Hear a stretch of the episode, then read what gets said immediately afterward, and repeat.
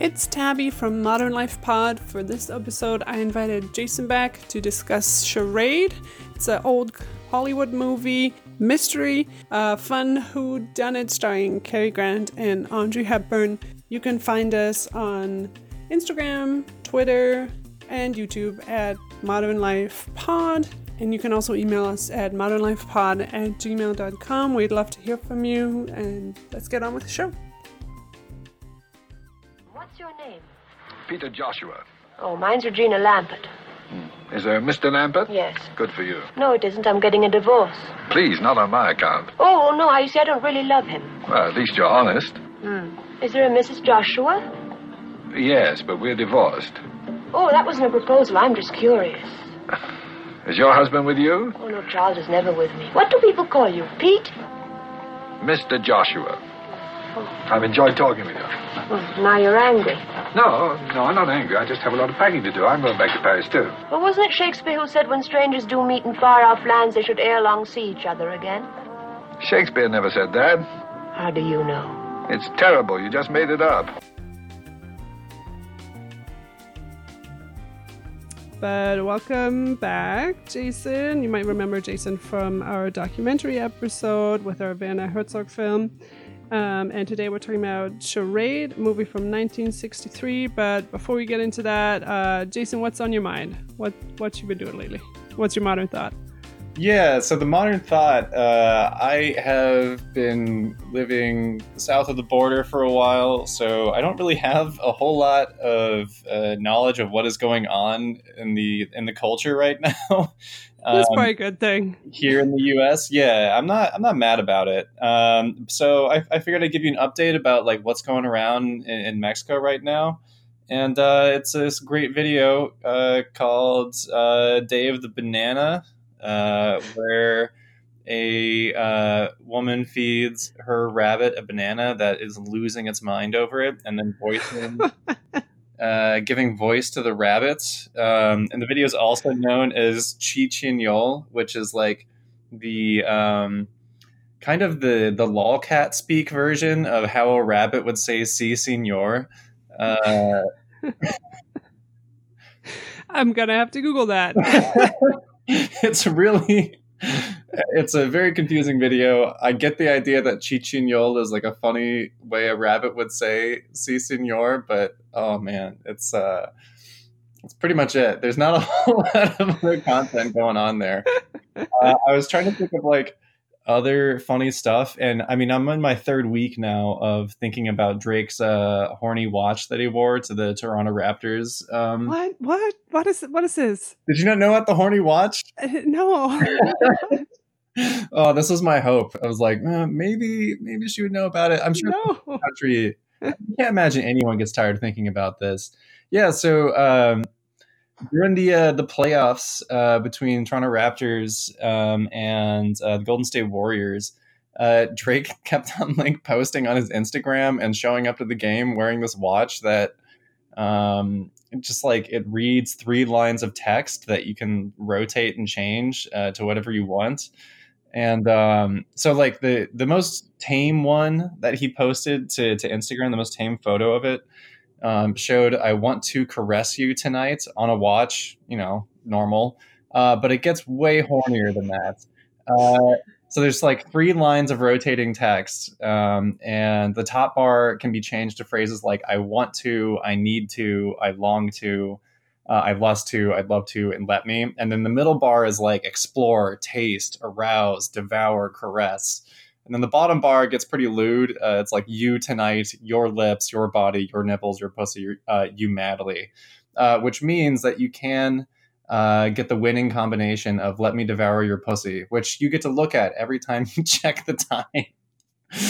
Wait. So is this a digital watch? no, it's What? it's analog. I'm sorry. I'm just picturing this like 90 year old Swiss watchmaker just like going about his life like in a shop, and Drake walks in and is like, I need this thing done. what? yeah um, i mean it only gets more absurd than that uh, because it costs $750000 to make an analog watch that uh, reads a couple of horny phrases on it uh, what else there's only 30 Why wasn't why wasn't he watching the game? Why is he? What? Look, he's a talented man. He can be horny at his watch and watch. uh, oh yeah, he showed up at the game with um, uh, the combination of "I'd love to kiss your pussy."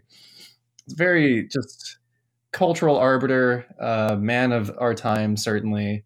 Uh, And I also love the fact that nobody looks at another person's watch. Like he had to post something on Instagram for people to even like listen, I spent so much money on this. Everybody's gonna like witness this moment. yeah, exactly. It's not something that if you were to look over, it's not a digital face. It's analog and it's tiny text. It's not like anyone who would even look at your watch would notice that. Right. Just like going around hoping someone asks you what time it is. Um, yeah, I don't know the country. Richard Mille. I'm not country. I'm sorry. The brand, uh, which is Richard Mille. Uh, yeah, I guess they made 30 of these, and um, I think I'm gonna try to buy up the other 29. oh man, you always have these like crazy things. I, where do you find this stuff? I spend a lot of time reading papers. I have to like find something halfway interesting say sane.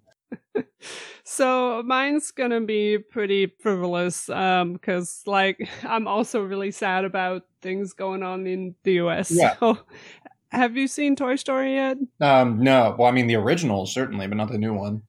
It's just so phenomenal, and I really just want to go see it because I um had known now for a few years that I mean these movies take so long to make that um Rashida Jones was part of the writing team and I was like, "Oh, that's really exciting. Like I want to support stuff that she does." Um the animation is on such an insane level. Every joke lands. There's not a single wasted moment. Every scene has a purpose. Like it's just yeah, it was just like breathtaking watching this movie. I was like, how are these all so good? Like, it, yeah, it was pretty phenomenal. And that's it. That's my modern thought. Just this movie. Uh, so, uh, number one, I kind of forgot that Toy Story 4 was even coming out. I haven't seen any of the ones past Toy Story, the original. you don't need to I'm really. proud of that. I'm just, that would be my only hesitation going to Toy Story 4. Like, if I just don't get anything. no, you'd be fine. All right. Uh, I I have a, a comment about Toy Story 4 beyond that though, and how it is affecting the culture. So I have a friend who has started dating again, and um, I guess uh, she was on Bumble, and like in one day, four people or four dudes invited her to go see Toy Story 4. she should have gone to all four of them. Yeah, it's so good. as per your recommendation, she's missed the uh, missed out. But isn't that like a, like a bad date, right? Like your first date is going to a movie theater, which number one isn't a good deal, and then number two is one that like Toy Story is one of the the few um, bits of uh, broad culture that dudes will readily admit to crying at. So like your first date is going to a movie theater and sobbing over uh, a Disney film. Not that I'm like you know saying you need to be a tough person or whatever. I just think it's uh, That's a funny. bizarre thing. Like all these dudes are like, I know I'm going to cry at this movie, but uh, gotta gotta get it in. This one wasn't really. I don't know that anybody cried. Oh, yeah? It was, it was all just laughs. And the interesting thing is, no matter what movie you go to these days, people like have just exited the hospital giving birth to a child and then they're like where should i go the movie theater of course like there's like a toddler in here like i get that it's a kids movie but yeah, like your child doesn't even comprehend like the Yeah. world it's uh, it's just so frustrating Uh, um, but yeah, let's just dive into the main topic. Uh, did you love this movie? uh, that is the important question. I really liked it. I uh, I was surprised. Um, uh, no, it was legitimately funny and uh, a good film. It kept me kept me guessing till the end. No, I, I really enjoyed it. Um, Yeah, you're gonna have to keep me on my toes, like because I love this movie so much. I watch it almost every year. And you're gonna have to be the person who's like, no, Audrey Hepburn's an idiot, and she's like, uh, man hungry. like, Well, yeah, she definitely is in this. Uh, you know, her character is, uh, and I've got comments on that. But uh, no, I mean, otherwise, it was it was really good. Uh, no, let's get started with that. If you have something to say about it, We can start there. Uh, yeah. I mean, like right from the beginning. I mean, not the very beginning, because like the first couple of scenes are her husband being what thrown from a train. Is, isn't that how he dies? Mm-hmm. Yeah, Audrey Hepburn. What is her name? Regina Lampert, or is that? Mm-hmm. Yeah, um, Regina Lampert. Um, husband getting thrown from a train, but then it like switches over to I don't know the French Alps. I know nothing about Europe. Uh, also, I've never been, so uh, you're gonna have to correct me on this. Uh, Yeah, no, I've never been to a fancy ski resort in the Alps either. Uh, okay. So what is it? I I mean, like the they open up pretty pretty well. Um, a lot of good jokes right off the bat from from Audrey. oh my god, it's so funny. Like I could write down every line of this dialogue. Like I have it all memorized anyways. yeah, But she's like, I already know a lot of people unless some, you know, one of them dies. I couldn't possibly think of meeting somebody new. And he goes, Well, let me know if anybody drops off the list. Like, Yeah. this, this is brilliant. it's so good. there, there's like just a lot of weird little jokes there too. That like I, I don't know. This is a, a a big film starring two popular and I mean you know Cary Grant, um, Audrey Hepburn, and you know so I kind of expected this because it's going to be. Um, going for the broadest audience that the jokes wouldn't be particularly weird or or interesting and no they're like all kind of off the like off the wall weird little wry comments that i thought was great um like Cary grant's first line when god what is the child's name is it jean-louis I think so, yeah. awful awful child if i hated anything about this film it's i hate that What? child with so much passion Why? Why? I, well, what is it? He opens the film by spraying Audrey Hepburn in the face with water. When you know she's at a ski resort, it's cold as heck out. He's just his accent is terrible. He sounds like, um, gosh, what's the the the kid in uh, Willy Wonka? I, I don't know his accent and his just like man. Really? I thought I thought this kid was a French kid. Yeah. But maybe um you just don't like French people, is that what you're saying? I don't like French children. Apparently, I every time there was a child in this film, I just immediately despise them. I can't describe why. uh, like just his awful English accents just, and the high pitch of it. I, I can't. I don't know what it is. Uh, I got to track down this kid. I'm sure he's like a 60 year old man now, and uh, figure out if his voice changed. Anyway, yeah. I mean, so uh, Cary Grant brings this awful child. Um, uh, to Audrey Hepburn and her friend, um, who she's at this like you know French uh, ski resort, and um, makes some comment about. Oh, she asks him if uh, uh, Cary Grant found him or found the child like robbing a bank or something, and he was like, uh, "No, I caught him throwing snowballs." At At a Rothschild, right? what is that joke? like it's just such a weird like point of reference. Uh, I looked up like Baron Rothschild, and I don't even have like more information about it. There's Well, like, they're they're like I thought they were really uh like huge family at the time. yeah, Like just like a really that's that's like all I could get out of it too. But there's just like weird little comments about that, and well, it would have been funny at the time, I guess. I don't. Yeah, I don't Yeah. know. well, no, but I mean like the point here is like it's two people bonding over how much they despise this child, and you know I despised him too, so uh, it did a good job of connecting me immediately to these characters. Oh, that's great. Yeah, but something I actually found out about that dynamic between Cary Grant and Audrey Hepburn is that they pushed for her to be kind of like the like the instigator, like she was pursuing him okay. because he was really uncomfortable with the age difference, even though like they're 25 years apart, and this is one of the like smallest age differences he has with another you know, female person in a movie because he's he's 59 and she's 33 Yeah. and that's also why he had them add all those lines about like you know she's like oh you're treating me as a child and you know that's why they changed it for her to be pursuing him so it wouldn't it wouldn't be as creepy which i kind of appreciate them even thinking about that at the time you don't even see that happening nowadays Yeah. so but it just it turns her into this person who no matter you know no matter what always believes what he's saying like she just she's just really into him Yeah. no matter what happens Yeah, I mean the, the they do bring up the age difference um, pretty frequently, which uh, not pretty frequently, but like in some key scenes, um, and that's definitely good. But even then, she's a 33 year old or 33 or 34. I'm 33 right now, and the idea like so even that doesn't really uh, work with me. We're just like, man, I I, I just can't imagine having. Um, that sort of impulse, like you're you're a 19 or um, 20 year old again, uh, at Hmm. three for a guy who's 59. But either way, uh, that's really funny that they they thought to change the dynamic uh, uh, between them a, a bit, and like no one else really had thought of that beforehand. They were just like, well, yeah, of course she's going to be into this 59 year old guy. Right. I mean, what's what's the movie? Uh, who's in Vertigo? Is it uh, is that Jimmy Stewart? Mm, I can't remember right now, but the girl is like eh, like just turned twenty or something, and he's like a middle aged man. I just remember that movie specifically making me like kind of uncomfortable watching it, but it's it's also a Hitchcock movie, so Uh. you know, uh, like yeah, my my more modern touch point for all of these is uh, Bill Murray and Scarlett Johansson, and um, oh yeah, Uh, I, I watched this. Um, I reviewed this again with a friend uh, last night, and uh, she was playing the game of like, would I? I mean, he is handsome.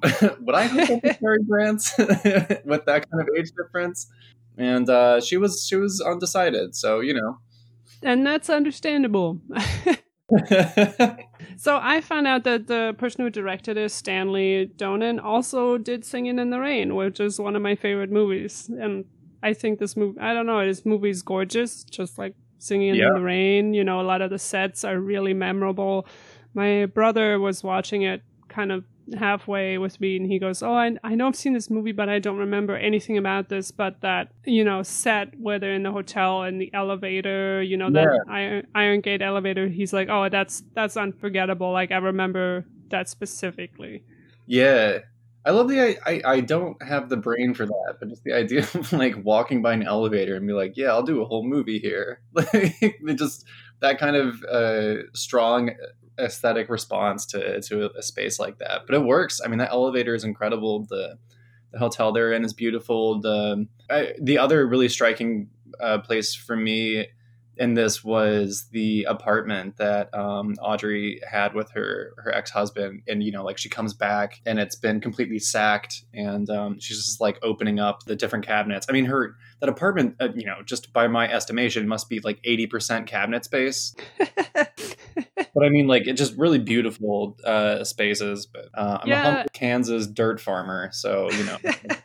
and a lot of this was actually shot, you know, in Paris and on location. The scene where they're walking down by the river and she says, "Oh, do you remember um, them filming American in Paris here?" And the funny thing about that is that American in Paris was actually filmed on a soundstage and it wasn't filmed. it, it was just replicating the that the Seine. And then also, I tried to look up stuff about that hotel that this is being filmed in. I Mhm. just want to give I just want to give credit to uh, Stanley Foss. He's a YouTuber who really looked into this, and he was like, "Well, there's certain shots that like go through the through the floor, so it looks like this was filmed on a soundstage, but there's a hotel in Paris that." He tried to talk to the concierge, and they were taking credit for, oh yeah, this was filmed here, and the interiors didn't look anything like Charade. So there's a, there is a hotel that was filmed. The outside was filmed where they like keep running out of the um, hotel or getting into the taxi, and then he actually reached out to the man who played the little kid in the movie, and the kid said, "Oh yeah, I remember that being um, a set." And Oh, so that is actually like a stage at Universal. So okay. Yep. Uh, well, they certainly did a good job with it. I also love that no matter what happens at this hotel, like business goes on as usual. Like it's not Right. like blocked off for a crime scene or like Right. nope. Like Some guy's throwing a coke can through a door, and everyone's just like, eh, you know. like the guy's still sleeping downstairs on the chair. Like everything's fine. It's not like dead bodies in this building. Yeah, yeah. God, I forgot. Three people died in that hotel, pretty much. Uh, right? Pretty gruesome deaths too. one guy drowned in a bathtub forcibly. The other one, God, um, was it Tex who dies? Um, Oh man, yeah. by the bag. That was that was graphic. Uh, I forget how violent this movie is. just how it was back in the day, I guess. Um, yeah, I mean, just that go ahead. Uh, sorry, no, I was just gonna say that that scene in the bathtub, like the timeline doesn't even make sense because they're all looking through different rooms. So how could the you know how could the evil guy have had a chance to like to overtake somebody, then drown them, then fill the bathtub up with water? Like it doesn't really make sense if you think about it. Yeah, Like- yeah. I uh, you found the one flaw. Uh, in how they line this up. But uh, yeah, Gosh, I'm trying to think of what else I have in terms of like notes. I so this is probably the youngest I've ever seen Walter Matthau. Um, and yeah, I, I refuse to do any further research, and so I assume he was born at 40. He's uh, yeah, I mean, like Walter Matthau is just a, a great person who I really only knew from um, uh, Dirty Old Men, which Yeah. is one of those strange things that like can lodge into your brain as a child, and you have no real reason for why you liked it so much. Like what what about Dirty Old Men appealed to I don't know how old must I have been like 11 12 year old uh, person watching this film, but like unforgettable role, unforgettable characters, and so anytime I see him any younger, it's it's really um, striking. But fortunately, he doesn't even look that young in this film. So That's true. Um, and also something I love about his acting is he just knows how what to do with his body during a scene. Moments of him eating a sandwich or he's smoking a cigarette or I don't even know. Like it's always it's always interesting to watch him. yeah, um, the sandwich thing ruled. I can't explain what was so funny about him producing that basket of sandwiches um, when Audrey Hepburn uh, shows up to his office for the first time, or not his office rather. Mm-hmm. where he offers her the basket of like liverwurst, liverwurst chicken, and liverwurst sandwiches or something like that. How, And why would you go for chicken? I, I I don't know. I don't even know that I've had liverwurst, so that probably would have been my go-to. oh, it's I mean it's just like a paste. Yeah. it's delicious. Eh, Have Have you seen um the original? What is it called? The Magnificent Seven. Um, yeah, the guy who plays Tex. That's what I knew him from, as being one of the like one of the cowboys. Oh, Tex also a great character. Oh, uh, real quick, like, uh, yes, Walter Matthau, great character, does great stuff with his body all the time. There is one scene where he's being chased by you know the guy with the hook hands. Um, I'm forgetting what his character's name is in the movie. Um, and they're up on the roof and they're fighting or whatever. And Walter Matthau at one point says something like, "Did you really expect me to just hand it over to you?" And he just does this like really broad motion with his hand to to indicate the the action of handing over, which I, I can't really explain why, but that was such like a funny and like wooden sort of thing. We're like, ah, they probably should have done like another take on that. And I'm sure like it'd be one of those things where if I saw myself doing it um, on film, I'd be like, ugh, why why didn't the director stop me? Wait, what scene was this? I I'm not. Um, the hook guy, I think it was. Did Walter Matthau pursue him off of the? Well, anyway, uh, hook hand guy and Walter Matthau are up on um, the the roof of the, the hotel. No, no, that was that was Cary Grant. Oh shoot! I'm sorry. So it was Cary Grant. Then Walter Matthau is a perfect actor and had to get involved in this film. Yeah, never mind. That was Cary Grant. Walter Matthau's great. Uh, kills every scene, delivers lines incredibly. Just does a great frumpy, bedraggled kind of exhausted Yeah. thing. Good job. Also, how he like sticks the gun into the hook, like Yeah. threat, threatening Cary Grant. It's just funny to me every time. how would he pull the trigger? Like this is not threatening. yeah, well, if you jerk your arm forward real quick, then maybe the momentum would uh, depend. I don't know. That that was like a great thing. We're just like, like, well, we got the hook. Put the gun in it. like, just we got two critical things in the scene. Let's just combine them, put them together for full impact. Shoots another man with his hook. Something else I really want to uh, kind of draw attention to is, is the music by Henry Mancini. That theme song was nominated for an Oscar. It's it's just one of those classic songs. Like It's fantastic. And then also the opening cartoony credit sequence. Um, that was done by the same guy who did all the James Bond intros back in the day. And um, once I found that out, I was like, oh, that makes perfect sense. Yeah, that, I, I was gonna say like the the opening credits were were beautiful. Uh, a lot of you know really beautiful patterns and transitions. Whenever I think of elaborate opening credits, I'll usually think of like a a, a Marvel film or something like that. Like this was the Mhm. special effects for the opening credits um, back in the day. Uh, really good. Um, Yeah. music in general was incredible through this film. And this movie, I mean, you already pointed this out, but it just starts off so strong out the gate. Like somebody dies, and then Audrey, you see Audrey Hepburn being like, "Oh, I'm getting a divorce," and you're like, "What? What? What?" Like we haven't even met the husband, or I guess we did, but I just love it. Yeah, opening dialogue with her is great. She's just kind of like, I can't really explain. it. I'm just very disappointed and uh, kind of bored with this. Yeah, great. Uh, I'm gonna butcher this, um, but I mean, every every outfit Audrey Hepburn wears, uh, which apparently is provided by uh, I'm- Givenchy. I don't know how to actually pronounce any French word at all. But uh, yeah, I mean, even start strong with uh, the, the outfit game um, right off the bat. And sh I mean, she was one of those people that everybody wanted to design for, and it wasn't just like somebody in costume being like, "Well, what do we have? You know, what do we have in storage?" Like everything was made specifically for her. Like Yeah, she's such a star.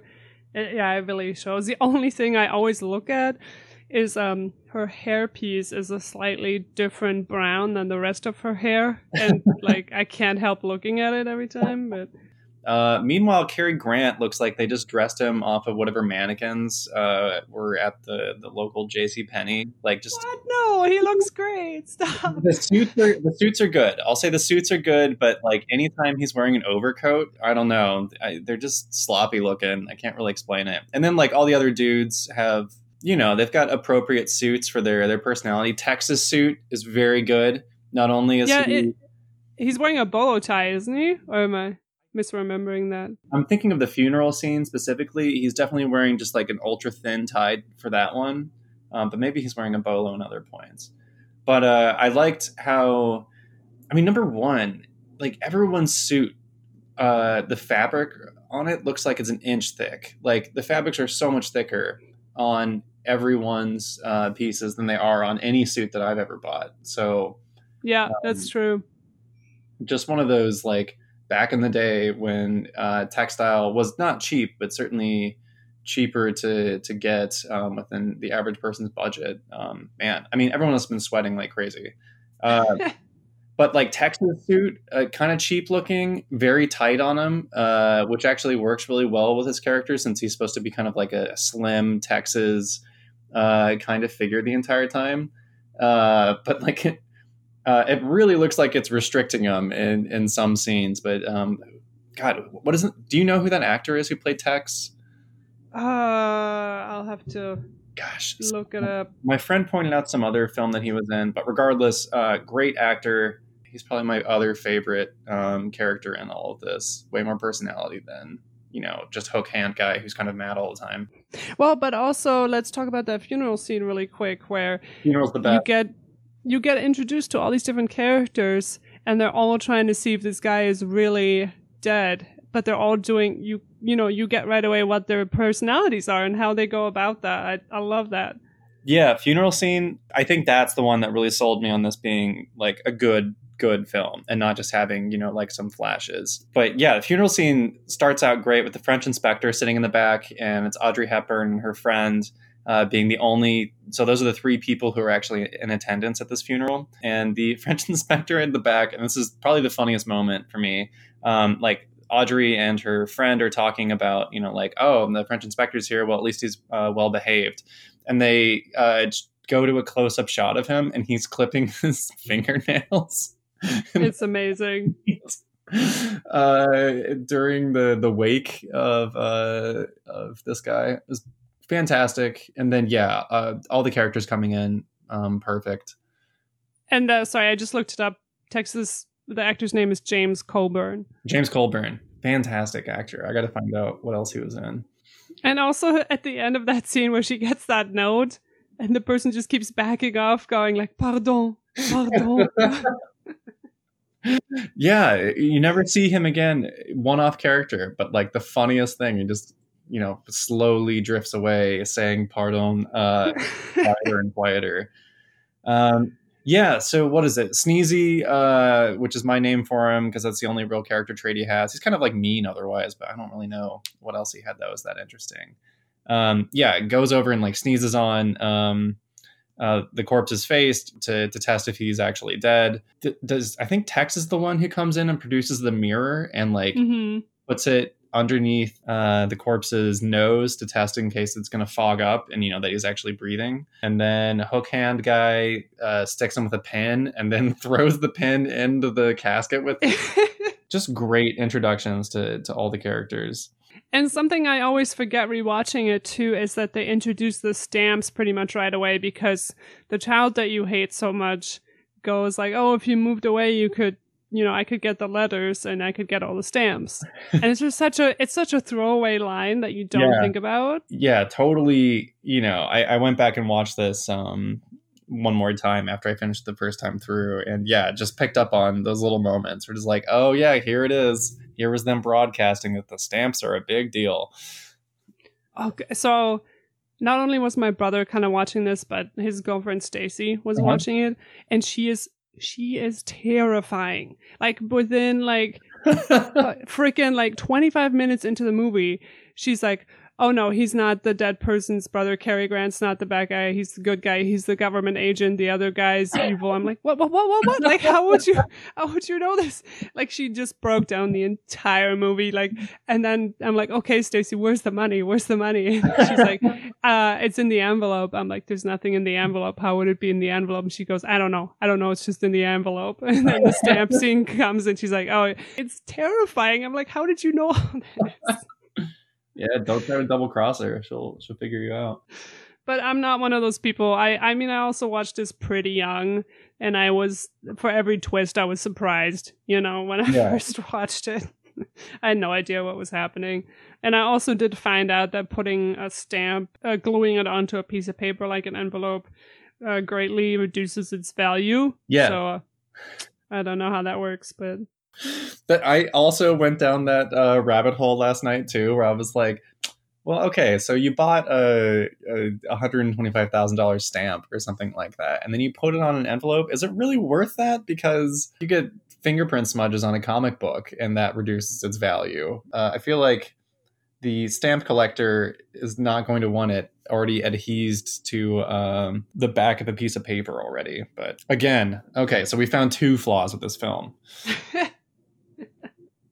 and and everybody always says like, "Oh, that stamp collector is such a nice guy," and he gives the stamps back. And I'm like, you didn't know that they were gonna show up again, or that Yeah. the kid was gonna remember this guy. Like, he's shady as fuck. Like, Yeah, he's covering his ass. He's like, "Yes, I expected you. This is all part of my plan." uh huh. he paid off the kid with a bag of stamps beforehand. he clearly thought he was going to get away. you see like the pack bags in the corner. Like, Yeah. oh yes. Well, yes, true. I was just about to pick up the phone and call the French inspector myself.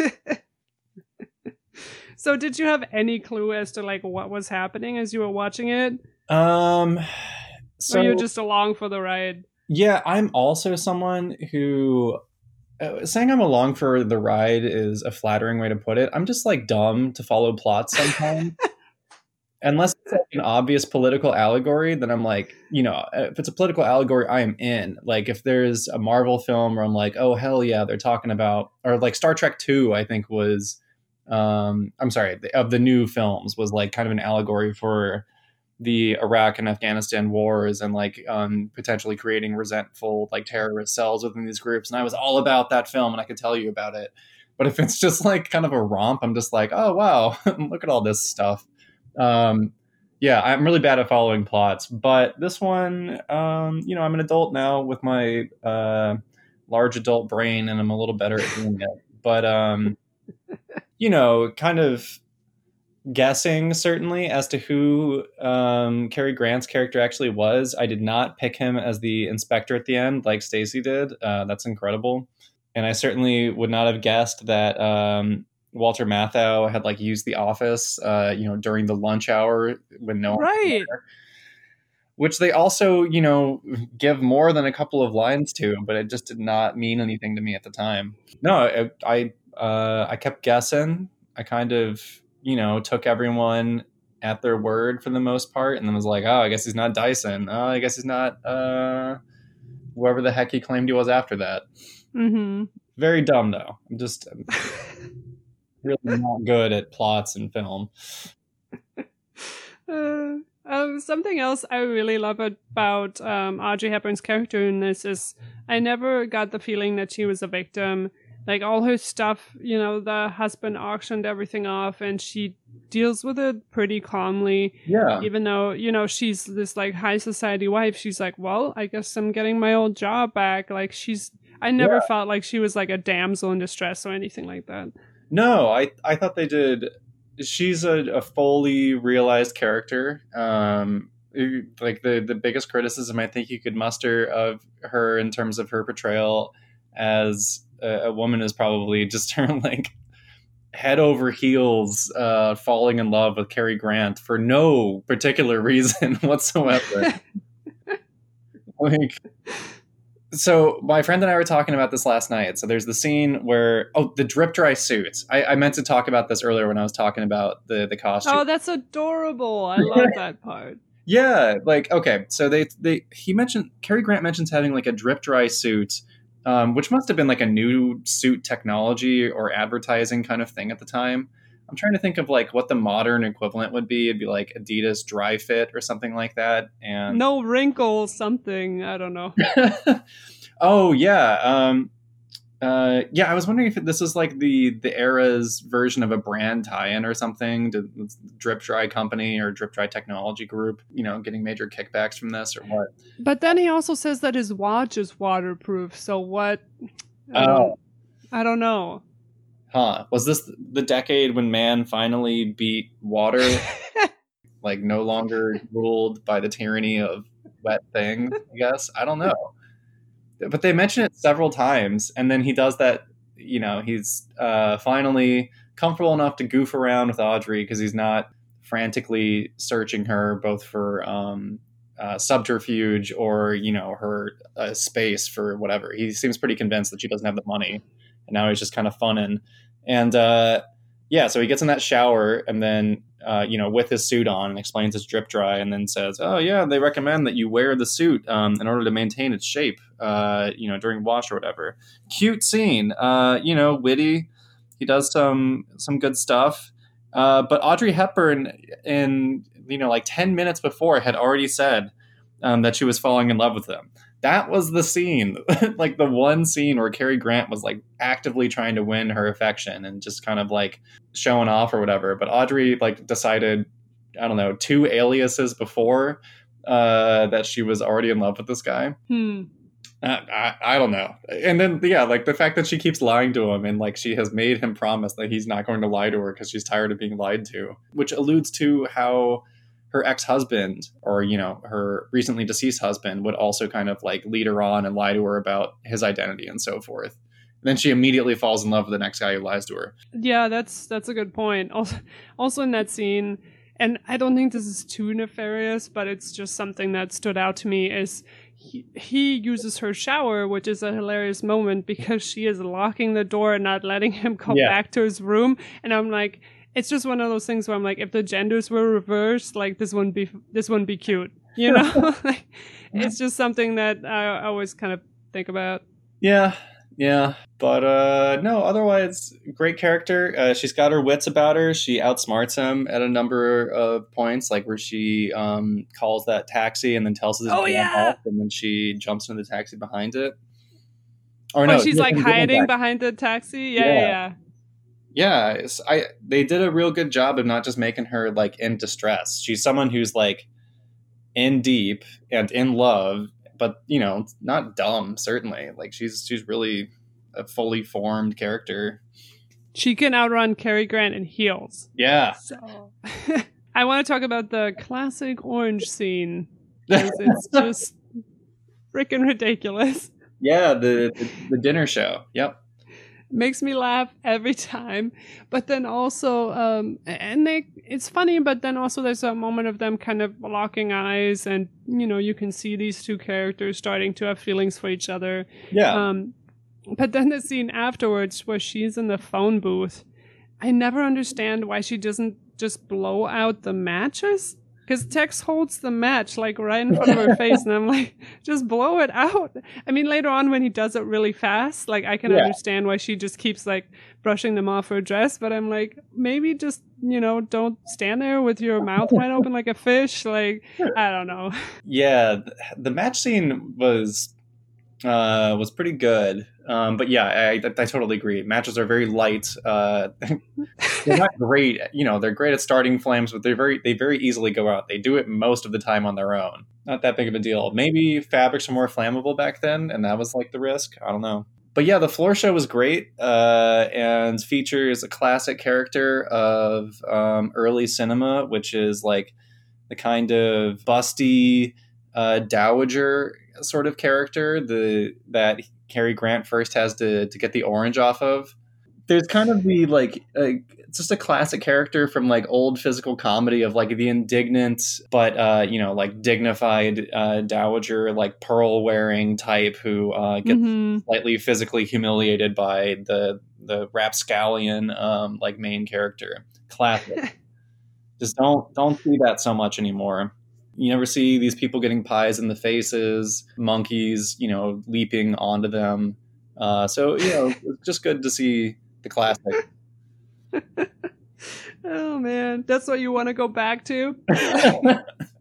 we spent decades with this character, and I don't know the last time. I don't see a lot of movies necessarily anymore, but there's just not many wealthy old dowagers um, to be humiliated. Um, there's also uh, the next line I have written down. That's maybe one my favorite line from the whole movie is.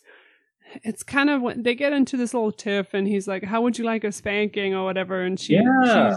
she, she says, "You know what's wrong with you?" And then she smiles and she goes, "Nothing." And I'm like, "Oh, it's so cute. I love it." Like, ah, it's just such a great moment. Yeah. Uh, really great. Like, um, I, I they they bust each other's balls the entire film, uh, and that's really endearing because that is also exactly how like my you know romantic uh, world operates, and uh, you know. It's cool seeing uh, Audrey being someone who's like can can cycle between hmm those two modes of like, yeah, we give each other a hard time, but there's really nothing but like affection, and uh, I am like madly in love with you for being able to to roll and riff like this. Very believable. Yeah, no, that that's a good point. Yeah. hmm Um, and then he, Cary Grant later on, I think, um, kind of echoes that when they're on the the boat on whatever river is in France. I couldn't tell you anything. I don't. I'm again It's humble. the Seine. humble dirt farmer. Um, uh, yeah, so they're on the Seine, and um, Audrey is uh, kind of being mum because I think she knows that he lied to her about her, his identity again or something like that. But then Cary Grant says something like, "You should see your face right now." Do you remember? yeah. Yeah. What What was his like finishing line? Um, I don't. Uh, I guess I don't remember. I don't know why I said yes to that. Um, well, it was like you should see her face right now, um, and she's like, "What? What's wrong with things? Like it's lovely or something like that." You know? oh yeah, yeah, like, yeah. uh, People, this great line about the person answering being kind of vulnerable, and the other person being like incredibly affectionate and um, loving, and just kind of revealing it in these subtle ways. Oh, it's so nice. It's very, yeah, it's very extremely pleasant, very cute. And also that um, that scene where he goes, "Let me know what you want to eat tonight, so I can match my suit." Because she had like dropped the ice cream on him like the Oh, yeah. before. Which that scene where he just takes her ice cream and then throws it in the river, and I was like, "What?" The other thing I wanted to point out that I, I'm really only pointing out because we still haven't gotten better about this at all is the trope of disability as code for somebody's evil or something Yeah. villainous is going Yeah. on. Yep. Be- because the hook isn't really useful in any way. It's not um, a prosthetic anyone would have. So he's just, you know, they're trying to make that character scary. And it, I feel like it would have been funny in that movie if we didn't see this still today going on. Especially like I think that's why I have a lot of trouble watching horror movies too, because it's always like, oh, the crazy insane asylum, or like the guy with the facial disfigurement. Like, Yeah. it, it always bothers me. Yeah, um, easy sort of trope doing the the physical disfigurement, being like, oh yeah, of course, guy with like a scar or you know, um, literally just yeah, the guy's got a hook hand, you know, potentially from like a war wound or whatever. So it was even like this weird thing of like, oh, he's like a veteran too, and Yeah. and we put a gun in that hand just to really emphasize like the nefariousness of that disfigurement.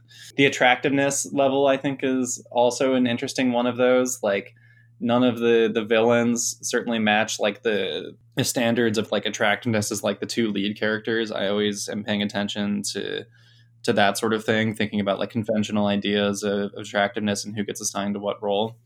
You know, I, I totally agree with you on that. But I think for this movie, they made the effort to have the people's like outside really match the character. Yeah. Like there's a really burly guy, and then there's kind of like the nerdy guy, and it, it feels more of like, oh, we're building out this character as opposed to you know the Disney level of like, oh, they they're evil because they look evil, you know, they're ugly.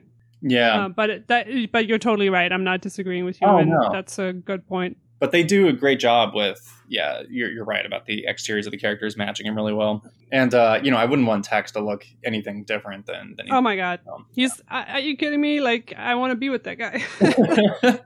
tex is good It's so charming. Yeah. oh, also something else I was gonna point out: that shower scene with Cary Grant. A man died in that bathtub like the night before. I just wanted to throw that out there. oh yeah. I guess he did. I, I was checking my notes and the other moment that i oh no i'm sorry. This was actually the first moment that i like really thought that this was going to be a brilliant film in terms of at least the dialogue was um, uh, when reggie and cary grant's character like first meet um, audrey hepburn and, and cary grant first meet they are about to part from um, you know the, the resort or whatever and Audrey makes some comment about wanting to see him again, and he you know kind of brushes it off, and then Audrey follows up, and I wrote this down. Um, well, wasn't it Shakespeare who said when strangers do meet in far off lands, they should ere long see each other again? And Cary Grant's response is, uh, Shakespeare never said that. And Audrey goes, How do you know? And he goes, It's terrible. you just made it up.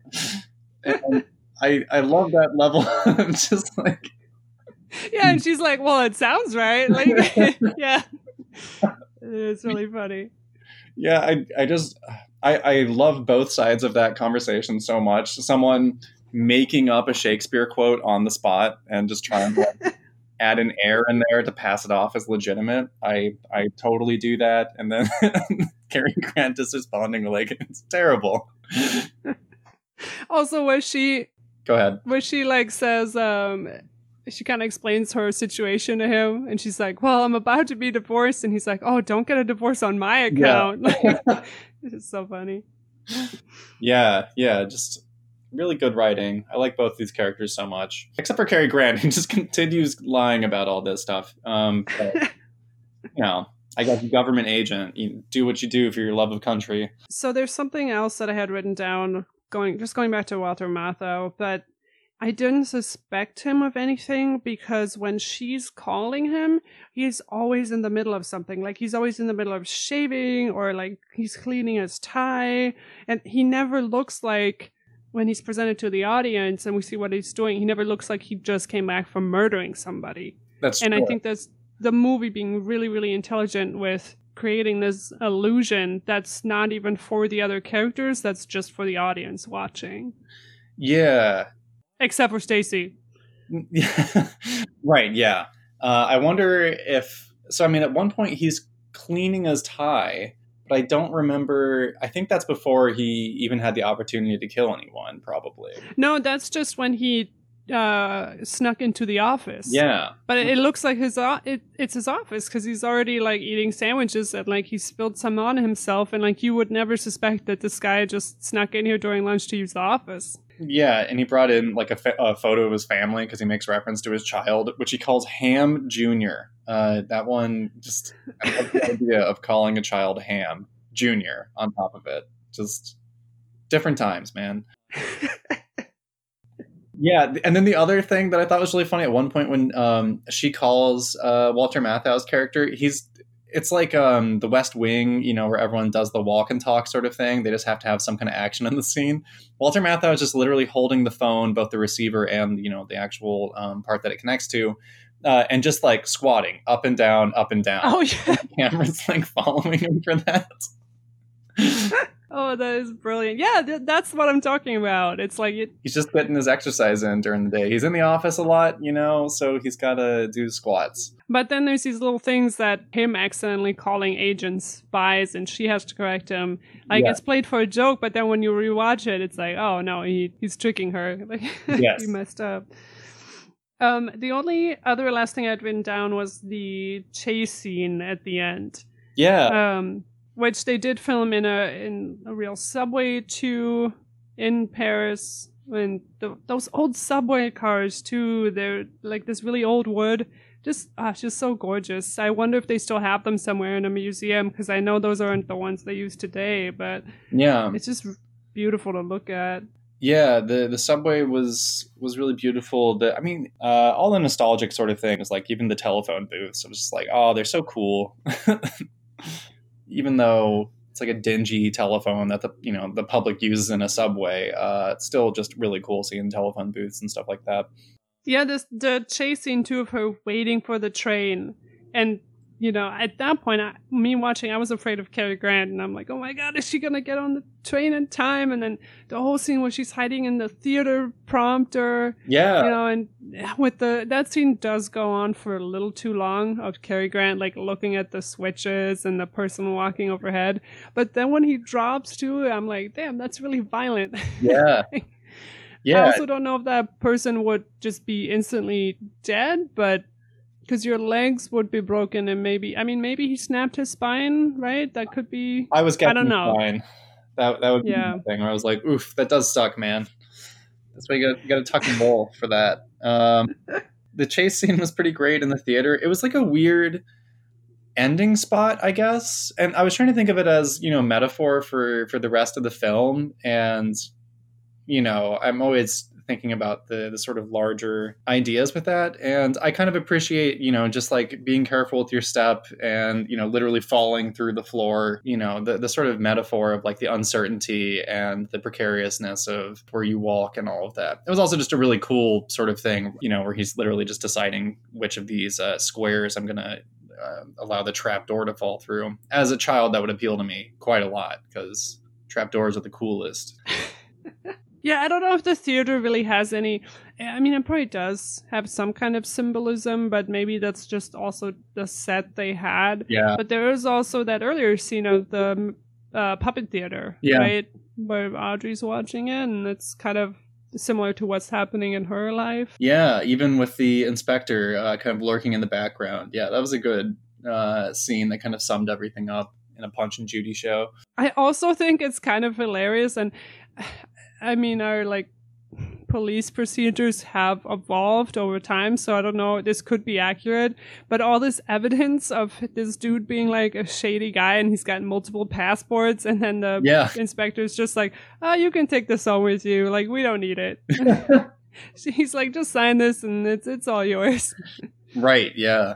No, we have no idea where any of this, where the money is. We're basically telling you you're going to jail and are putting you at risk for death. Uh, but here, take it all home. Um, we don't really have storage space for this. Uh, yeah, like people keep dying, and nobody's in like custody, protective custody. like, but Yeah. maybe that just wasn't a thing back then. Like, I have no idea. it was also just money too. It's not like something irreplaceable by the government got stolen. That was kind of the other weird plot point for me. Where it was like I can understand if they had like state secrets or something like that. And you know, not that the U.S. government will let you off the hook for two hundred fifty thousand dollars, which is probably you know several million dollars back when this um, film was shot. But it's just like, a lot of people are dying over just a, a, a, sum of money that probably is not that much money, all things told, for you know the U.S. government at that time. You know, we lost several billion just like off pallets in the war in Afghanistan, and like no one really batted an eye about that. I don't think there was a modern equivalent of, of this movie. Basically, it's just two hundred fifty thousand dollars. You know, what does the government care? Throw her in jail or let her go, and you know, by next year, you know, in a couple of months, the government will have made that money up pretty easily. Hmm. Well, I mean, I guess the only person they send is Cary Grant. So that inspector, that inspector's trying to like solve the murders. Like he doesn't really care about the money. Like, and he solves that, you know, within a couple of days' time. So that's, you know, that's actually a good use of money. Never mind, I take it back. I just, I recently have gone down this true crime rabbit hole. Yeah. Like just listening to podcasts and watching documentaries, and I'm constantly surprised at like how police and FBI procedures just it didn't even exist for certain scenarios or oh, like yeah. there, it, it wasn't until the 70s that they found out like children can are most likely to be abused by people they know. Like they thought it was just like these stranger danger scenarios right. and they didn't really have any like ways to check for like psychological damage to children until like the nine like it's just incredible like yeah. How recent all of this stuff is that we totally take for granted. Yeah. Uh, yeah like watching the ted bundy files uh, i had a lot of that you could just kill anyone back in the day like he Ted Bundy just like would go murder someone and then be like, "Well, it's still early. I guess I'm gonna do this again. There's no chance of them catching me now anyway." Right. So I listened to a podcast on that one. Shout out to the True Crimes Obsessed podcast, but they were saying that the um because there was no like central intelligence system or like the internet wasn't really used by the police yeah. that you could commit murders in one state and then do the same thing in another state and the two states would have no way of knowing yeah right or like be able to connect those two things that it was the same perpetrator. And then also the other thing that just shocked me that I actually had to Google was the speech that the judge gives where he's like, Oh, I'm so sorry I have to put you away for killing all these dumb women. Like, I really love you, man. And I'm like, what is happening?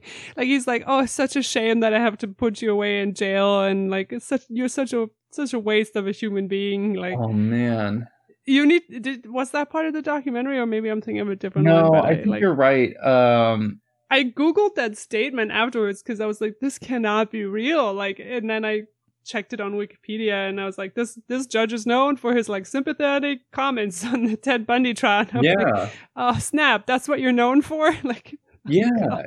that god those comments we should have done a, a, whole thing on the ted bundy tapes but yeah like the gosh, all of that was so bizarre because it's just like, I mean, you know, by the end of this documentary, like he's not even that impressive of a person. Like no one around him really even thought he was that impressive. They got an idea of like intelligence, but just like a weird self-seeking kind of it's just it's kind of a facade is how everyone got it and you know meanwhile this judge is like falling in love with them as uh, uh the details of some of his grisly murders like being revealed here just insane Hmm. What was the upstanding gentleman they thought he was? He wasn't really good at doing any of his other jobs anyway.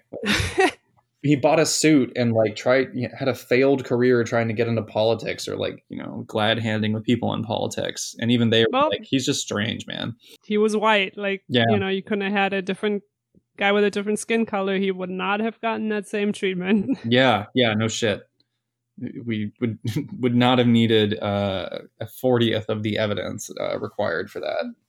Yeah, would have just vigilante justice done on the street. Yeah, yeah, that's true. Sadly, um, but I don't have anything else more about charade. Kind of went through all my notes. Uh, yeah, I don't think that I had anything else that was super critical either. Oh, the only other thing that Jason and I already talked about, but I just wanted to let the listeners know, yeah. is that this movie is not copyright protected, which blows my mind. The song is copyright protected, but because they failed to put a label on it, at the time of its release, there's no way to go back and reclaim it. So you can watch this for free on YouTube. You can watch, like, the DVD I had was pretty.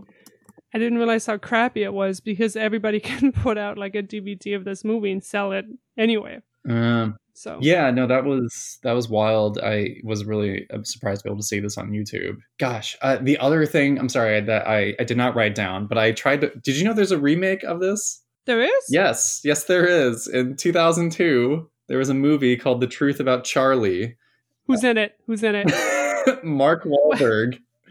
No. plays- No, yes, Mark Wahlberg plays Cary Grant's character. No, he does not. No. What is? Yes, I'm afraid he does. And then Regina, um, which is Audrey Hepburn's character, is played by Thandie Newton. Um, I I don't know who that is, but Mark Wahlberg to me is he's such a non-entity. you know what I mean? Yes. like there's nothing there. no, and the funny thing is, is like the IMDb copy says, you know, Regina meets the charming Joshua, played by Mark Oh Wahlberg. god. And I'm like, no, there's nothing. Like, just absolutely insulting. My friend and I watched half of the movie last night, and Oh, you did? Yeah. Oh, thank you for your sacrifice. Awful, totally awful. Like, uh, the the direct. it would have been funny. It would have been funny if you'd said like, and it was so good, even better than the original.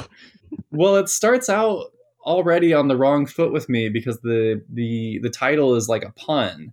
So the truth about Char lie, basically, it's like C H A R L I E. No, no. And I only bring that up because that's also featured on the poster where like truth is in white and then the word, you know, the the ending of Charlie's name is in white um, on the poster and everything else is in gray. So it, you know, looks like it says truth and lie. Anyway, it's just awful. Like right from the get go, hated the poster. Uh, Mark Wahlberg sucks. He's like, he's just such a, a, a meat headed actor uh, does Cary Grant absolutely no justice. Um, the film got canned. I think it only made like seven million dollars. It has like a um, 34% on Rotten Tomatoes, but oddly enough, Roger Ebert gave it three out of four stars, which just weird, man. Tim Robbins plays um, Walter Matthau's character, though. Huh. Okay, that's kind of interesting. Yeah. Um, and then, gosh, uh, Jung Hoon Park um, was one of the villains. Like, so they they cast uh, they had a more interesting group of like villains, uh, but they've removed all humor completely uh, from the film. So instead of being kind of like witty and kind of you know like capers and stuff like that, it's like much more serious. But it still revolves around stamps. Like it's still this bizarre murder thing, but like high stakes and kind of paranoid. I, I can't really even explain the the weirdness. But you you had a really good like script mm-hmm. doctoring idea earlier. They could have just made it about comic books. Everybody likes comic books these days, and there could have been like a kid reading a comic book, and then he's like he doesn't realize that. I'm just throwing this out there. Yeah, no, and like they they kept the stamps. They didn't try to like modernize that portion of it at all. Um, I couldn't finish the film. I was tired, and it was really bad. But I mean, just real, real mess ups the the entire time around. Oh, instead of going to Walter Matthau's office, they go on a Ferris wheel. Um, like he meets Regina in like a public space, and um, they step into a Ferris wheel, and he hands her like a card with the CIA logo on it or something like that. But uh, really, just terrible. I can't imagine this film without humor or like watching this film and trying to remake it and deciding that that's what needs to go. yeah, I don't know. Um, and I guess the original screenwriter didn't want his name anywhere near it. Can't recommend it. oh, that's incredible. All right, I think that's it. Unless you got anything else? Uh, nope. No, that's pretty much it. Uh, happy 4th of July, which is when we're recording this. Yeah, that yeah. That's not going to be relevant when it comes out, but I hope everybody survived. As my friend in Germany always says, how do you have guns but you're not allowed to have fireworks? I don't understand. Uh, Rude to bring it up, quite frankly. Uh, wow. Good point. but yeah, Jason, thanks for being on. Folks, thanks for listening, and we'll see you all soon. Yeah, thanks a bunch.